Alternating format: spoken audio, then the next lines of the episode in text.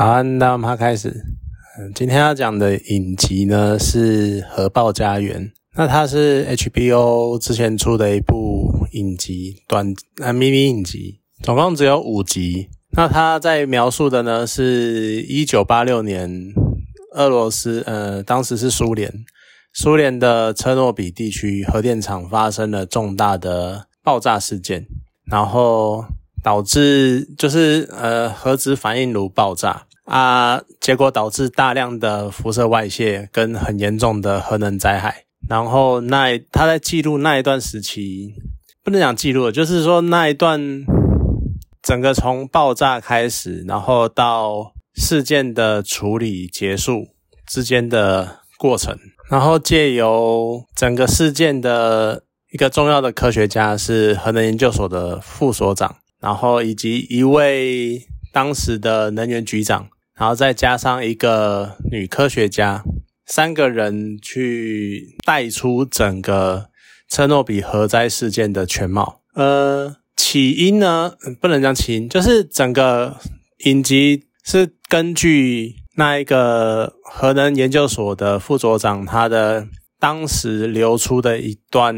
真相的录音。然后根据那一段录音去还原整个车诺比核灾的真相、真实状况。那其中呢，女科学家是虚构的。她其实当时整个车诺比核灾事件协助发掘真相的科学家非常的多，只是因为没办法，可能就是预算或者是为了剧情的需要关系，所以把这些这一群科学团队。浓缩成浓缩成那一个女科学家，然后去追查整起事件的真相。那整个影集算蛮有趣的，因为除了揭露车诺比核灾的真相之外，其实它也带出了当时苏联的状况、内部的一些问题，以及科学家的坚持，然后还有整个所谓的核能这一个，我们现在一直都认为它，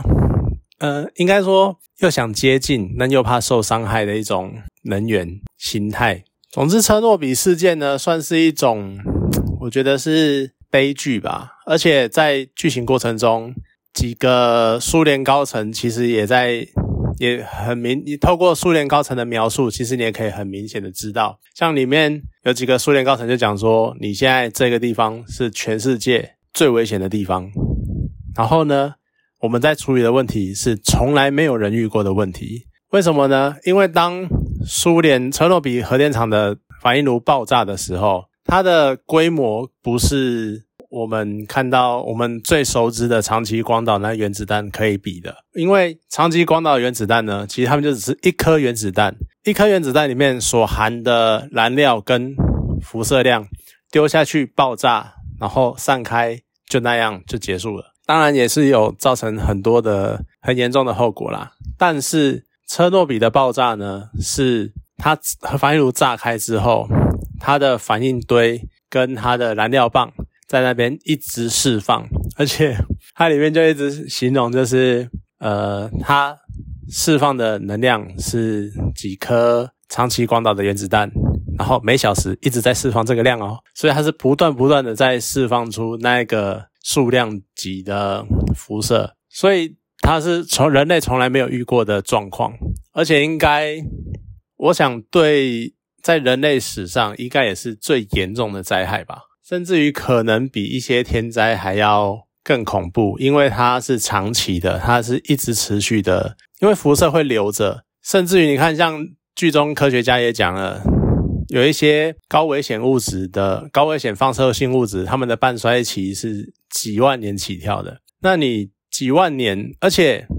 几万年起跳，然后它会，所以说它至少持续的时间就是它会在这几万年之间一直放出辐射能。而且这边要讲一个概念，所谓的半衰期的意思是，因为那些放射性物质它们会慢慢的衰变，然后衰变之后它们会放出辐射能。那这些衰变的时间呢，半衰期就是当这些放衰是放射性物质，它们从比如说原本一百克。衰变到剩下五十克放射性物质所需要的时间，而对于车诺比那些东西，你看他刚刚讲了半衰期是譬如两万年，这是消退一半所需要的时间。可是当你消退了一半之后，还有一半要再继续消退。所以说，当你消退到几乎零，可能譬如说我们假设十个半衰期好了，那就是二十几万年，二十几万年之后，可能这些物质才能够降低到一个不会制造这么强烈辐射的量。那你就可以想，那是要那是多久？甚至于是整个人类历史都结束了，我们已经甚至于可能已经下一个物种的兴起了，然后才会轮到，然后这些放射性物质、这些辐射能量才会消散掉。所以它真的是一个非常可怕的灾难。所以也不需要再多去强调这件事情。就像甚至于你看，我们前阵子可能不到十年前的福岛核灾、三一一地震，然后震那个福岛核电厂，他们只是。因为震的关系，所以导致反应炉体有点状况，然后导致一些微的辐射外泄，都已经可以让我们担心害怕这么久。然后我们到现在都还在犹豫那些，还在担心那些当地的辐射状况什么什么什么。更何况车诺比它是一整个反应炉整个炸开，那个威力真的是你很难想象的。尤其是在影集的第一集，它就凸显出那一个爆炸的场景，他们透过窗户。那车诺比附近的居民透过窗户，然后看着远处，先远处的发电厂那边先一个小小的亮光，然后再一个剧烈的闪光。它这个呢，到后面到最后一集的时候也有解释，就是它的整个爆炸的过程。然后就看到天空出现一道垂直的、笔直的那个蓝色的光柱。那个光柱呢，是像它据据影剧影集里面影集里面讲到的，就是空气的离子化。什么叫空气的离子化？就是你空气遇到非常高的高温的时候，它的整个空气烧到非常高温的时候，它已经可能我不知道是不是电浆化或者什么，反正它就已经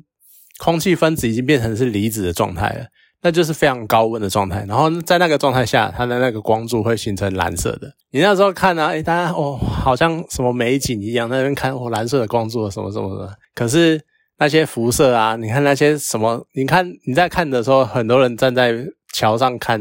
风景，然后就看到那些灰尘，然后慢慢的飘在身上。那些尘都是辐射尘，是非常高危险的物质。你就会觉得，或许当时我们人类真的是在摆弄一个、操弄一个我们完全不了解的怪物啊。那另外一方面呢，画面也会带到当时在核电厂里面的主管。而整件事情其实很明显的就是人为的灾害，但是这个人为到底是到什么层次呢？像以苏联的当时的官方立场，可能就是推给当时的厂长，而那些当时的厂长呢，他画面一开，呃，影集一开始也是带出那些厂，那些当时在核电厂里面的主管，他们在操纵核电厂反应炉的那个当下，他们一直处在一种。他们就是不相信真的发生了这件事情。我觉得在那个当下有一点那种，呃，不知道你有没有那种感觉，就是有时候你会出了一个很严重、非常严重的大包，然后就觉得你心里面他已经超越那种你心里面会感到干差在那种程度，他已经到那种你会开始否认现实的状况。尤其是他们都关在那个中控室里面，所以他们关在中控室里面，然后感受到这么大的震动，他们所有的 OS 都是那种，呃，不会这么严重。没有爆炸，那些事情都是骗人的，它就只是一个很强烈的震动而已，我们还救得回来。你把那个规模缩小一点的话，可能就是你比较会常看到的状况，就变成像是很多时候你看到那种电影啊，那种战争片，譬如说那种好朋友被炸弹碎片打到，然后那个肚子开始狂喷血，然后有很多人还会冲上去，然后把手盖着，那种感觉就好像是你明明知道，你心里面已经知道这个东西活不成了。这个人活不成了，这件事情挽回不了了，但是你就是会有一种否认现实那种感觉，就是你觉得好像不可能，你觉得还救得回来，那种一开始否认现实的那个话，那个状态，你真的是从一开始可以很明显的在那几个主管身上看感受到。然后另外一方面呢，当然事情发生了，然后他也带出了很多去处理的人。跟他们所遭遇的状况，像是那些消防员，他们不知道发到底发生了什么状况啊，他们只是接到命令去灭火，结果到了现场呢，发现地上有一块一块那种所谓的黑色光滑矿物，他们并明并不明白那个是石墨，那个是反应炉里面的东西，那个是具有高度辐辐射能的东西，但是他们就直接去碰，就导致那些消防员在在事后都很严受到很严重的辐射照射，然后也很快就死掉了。而且到了，而且剧中有几幕就是那种你看到那些辐射能照射的末期，然后你看他们皮肤都会烂掉干嘛的。我强烈的建议你们在看看过的就算了啦。啊，如果你们想要去看的人，你去看这些影集的时候，你绝对不要吃饭。我那个真的是，你看到那个画面，你就觉得超恶，然后就是真的快要吐出来那种感觉。那另外一方面，它也有很多画面是那种应该算是不得不，因为你事情发生了，你还是要去解决。可是你要解决的话，又没有办法去真的去处理它，像是。他后来还有一些可能第二次的危机，然后很紧张的状况，那他们没有办法解决，你只能这个时候你不得不就是派人去救，而且他像很多时候，像他要那个什么反应炉下面可能呃混凝土板快要崩解啦，那你要去救他，那要征召人去挖一块挖一个隧道，然后下去开始想办法从下面散热，这个时候。所有人都已经知道车诺比发生了很严重的事情，而且这件事情非常的恐怖。而当政府官员去征召矿工、去征召士兵的时候，或征召志愿者去做这件事情的时候，其实你已经没有任何奖励，没有任何方式可以去说服他们来自愿帮你做这件事情了。就像，甚至于我觉得比较瞎的，还有那种叫矿工或者叫人去帮忙搬东西，然后说。呃，我会给你们一年的薪水，拜托，我去几乎可以确定，我一定在几年内，甚至于可能过几个礼拜、几个月我就死了。结果你只给我一年的薪水，那我的妻子、我的家里面的小孩怎么办？你只给我一年的薪水，可是在这个时候，你没有任，你几乎想不出任何的奖励奖励方式的时候，你能诉诸的是是什么？结果到最后能诉诸的是荣誉跟爱国心。有时候我觉得。这可能是人类社会跟制度整个塑造起来之后，那种很所谓的情操跟道德，可能真的到最后，最后你只能诉诸于这种非常虚无缥缈的东西，它不实际，但是你就是会有一种莫名其妙的热血，我要为了国家，我要为了整个组织，我要为了整个社会去做一点什么事情，去贡献出来，就真的要做到这个程度的时候，我真的觉得。某种程度上，人类还蛮悲哀的吧？我觉得。而 另一方面呢，你看，从整个工呃整个核电厂的高层，然后到最后闹到中央委员会，然后还有甚至于戈巴契夫，然后什么呃整个高层会议，其实大家都在否认一件事情，是这件事情很严重，大家都想要一个开开心呃不能讲开开心心，就是一个好像。有什么事情可以掩盖过去的感觉？就像那一个录音档里面讲的，那个研究所所长在录音档里面讲的话，或许谎言恐怖的不是谎言所造成的伤害是什么，而是当所有人都开始接受，啊，当你接收了无数的谎言的时候，你已经分不出什么是真实，而只好盲目的去相信一件事情，然后去无视这个。这件被告知的事情是不是所谓的真相，或者是是不是所谓的现实，然后去无视它所带来的伤害，就只是盲目的去相信这件事情。就像他讲的，你看，像厂长、将核电厂的高层人员，一开始都只觉得他就只是反应炉有问题，然后他不会真的爆炸。所以呢，它就我们还可以灌水就放得进去，但是我们对我们观众来说，我们都知道，它现在炉心就是整个炸开了，你灌再多水都没有用。但是他们还是相信，我只要把水灌进炉心，它就会没事了，而石墨反应炉不会爆炸。然后呢，再再后往后一层，你看像那个厂长后来去跟当地的核能单位吧去报告的时候，也是讲说，我们当地我们测到的那个辐射能就只是。呃，三三点六伦琴，但是他们并没有意识到这个其实就是那一个检测器的极限。那他们本来就应该要换更高阶的检测器，但是他们并没有意识到这件事情，只觉得说三点六伦琴那还在可接受范围吧。可是当他们拿高高精密度的仪器去测的时候，发现哎坏掉了。他们并不会想到说这是因为太高，所以导致它烧坏，而只会觉得说，你看中央都是。丢给我们烂东西，然后跟我们说，我们做不好，可是他们都丢烂东西给我们，他们并没有去意识到说这件事情有多严重，他们已经到一种想要拼命的掩盖自己的失误，然后到一种拒绝相信事实的程度。那甚至于你看，再到最后一个，再到政府高层，他们也是拒绝接受整件事情背后所凸显出的组织性的问题，而只愿意相信这是他们的问题，然后我们只要找个推个人出来送死，这样就可以了。你看，整个一层一层的推推广下去，其实到最后都是一个，就像他录音讲的，我们到最后就开始忽视真正的事实。里面有一段话我非常的喜欢，就是那个所长在跟女科学家讲的时候，讲说，当我们看到问题所在，而不管什么东西都挡不住我们去找出它的背后的真相，那个就是你的本性，那才是你的本性。然后女科学家说，那种人是疯子。结果所长说不，那些人是科学家。这句话呢，其实非常的理想化，跟非常的就是很理想，然后很幻想就对了。可是甚至于很情感，很不理性。可是我很喜欢这段话，其实它就是一种追求真相，那种你可以说科学家应该要有的态度吧？对，就是那种追求真理的那种感觉。那当然也是因为这些追求真理的原因，所以最后才能够找出到底环绕在整个影集的最大的问题是，到底为什么原子反应炉会爆炸？而最讽刺的就是，当最后审判的时候，所长在面临法官问的“为什么我们要用这个东西”，所长讲就跟我们为什么要用石墨反应炉一样，